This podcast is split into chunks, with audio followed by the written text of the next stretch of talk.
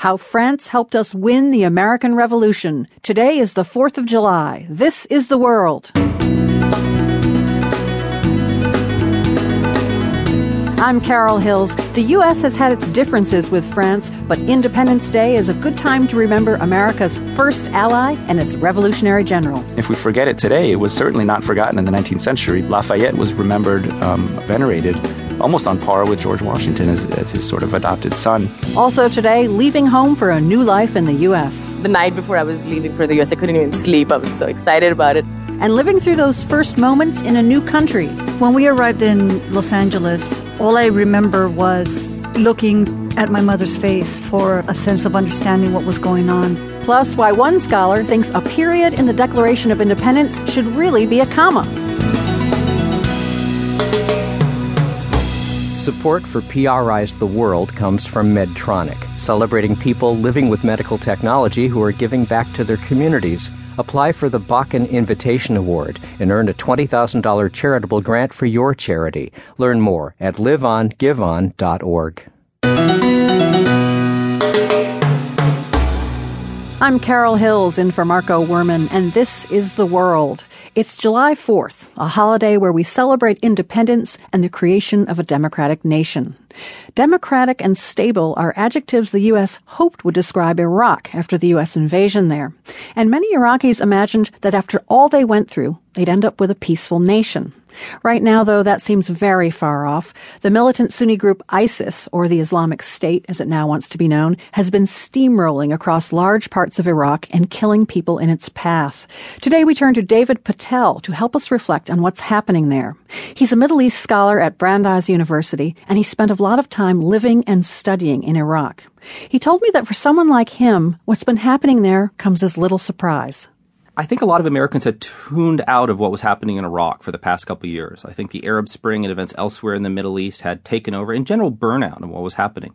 But those of us who are still focused on Iraq, things have been getting very bad for a long time now. Since 2009, 2010, there's been a, a, a steady decline in uh, security in many parts of Iraq, and violence was off the charts for the past year. So this attention is now back on Iraq because of ISIS, but things have been very bad there for quite some time now. Now we have this group ISIS or the Islamic State. They're kind of making their way, pushing their way south in a very violent, brutal way. Um, they're edging toward Baghdad. They're they're near uh, one of a city Samarra that has sacred sites. And I know these Shia sacred sites are something you've written a lot about. Tell us about these sacred sites and why they're so important. Well, there's four major ones for Shias in Iraq. The two major ones are south of Baghdad in the Shia heartland, Najaf and Karbala. And those are really the central shrines and contain the graves of the two most important figures in post-Muhammad uh, uh, Shia history. The one that's most threatened right now, though, is Samarra, which is up north. It's between Tikrit and Baghdad. And so it's really on the front lines of this ISIS Iraqi government uh, confrontation. And so, one way of thinking about ISIS targeting the shrines is actually taking over territory that includes the shrines. Samarra is right in there, is right in that category now. The other way of being a target are attempts by ISIS to blow up the shrine or attack the shrine in order to s- start a sectarian war, which is their goal. They've said that's their goal. Their predecessor organizations in Iraq made that their goal and achieved it back in February 2006 when they attacked that shrine in Samarra in February uh, uh, of that year. So one is them trying to take over territory that happens to include those shrines. The second is actually targeting those shrines in order to provoke retaliation on Sunnis within the country. Now let's go to Samarra. Take us there. If we went to Samarra today to this shrine, what would we see and who would be there?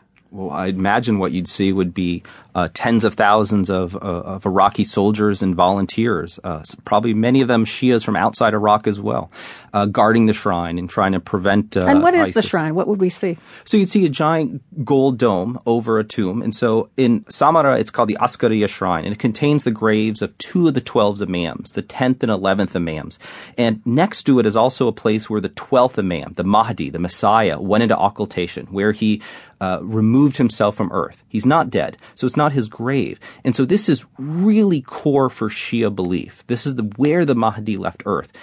And everything in Shia politics today is about how you govern the world in the absence of this just ruler, the Mahdi, right? The Iranian government is based on the idea that the cleric should be running things until he returns. This site is inextricably